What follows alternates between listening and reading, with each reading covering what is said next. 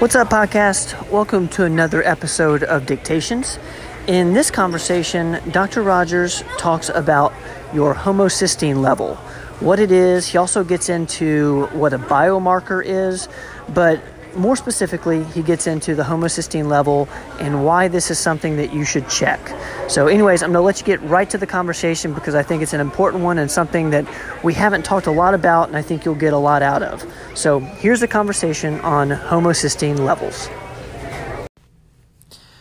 Dr. Rogers, we're we're at the A4M conference uh, this weekend. We're recording this on a on a Saturday, and and uh, we've been here for the last couple of days um, as we, we usually do this twice a year, and I wanted to sit down and talk to you about some of the things that you've learned, and uh, in, particular, the the word that's come up a lot is is biomarker.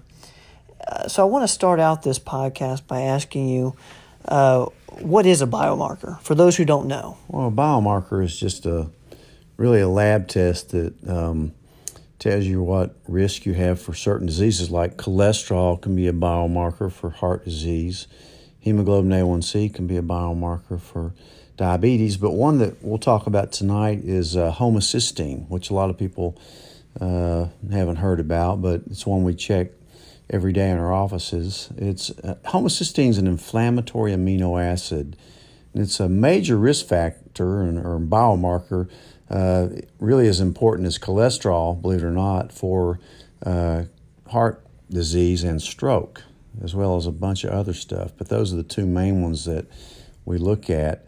Um, sometimes it can be affected by a particular gene called the MTHFR um, genotype, which we also check in our office. But um, so it's really a marker um, that tells you basically um, if you can turn folic acid into folate and also um, whether or not you're going to be low in B12, which is an essential B vitamin that's responsible for a lot of things. So, um, homocysteine is a very important level to check. Can I ask why? Why is that important? Why is the ability to turn folic acid into folate important? Well, that's an essential B vitamin uh, for your heart and your brain.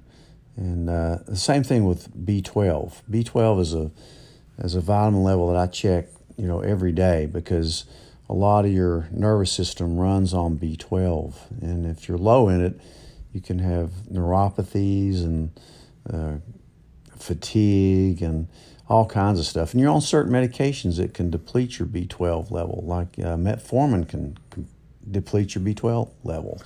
So, uh, tell me a little bit more about the homocysteine level. Where, where do you where do patients want their levels to be? Well, you want it to be about in the six to eight level.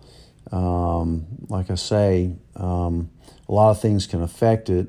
Going into menopause can affect it. Smoking can affect it. Alcohol can raise it. Um, particular genotypes uh, can affect it.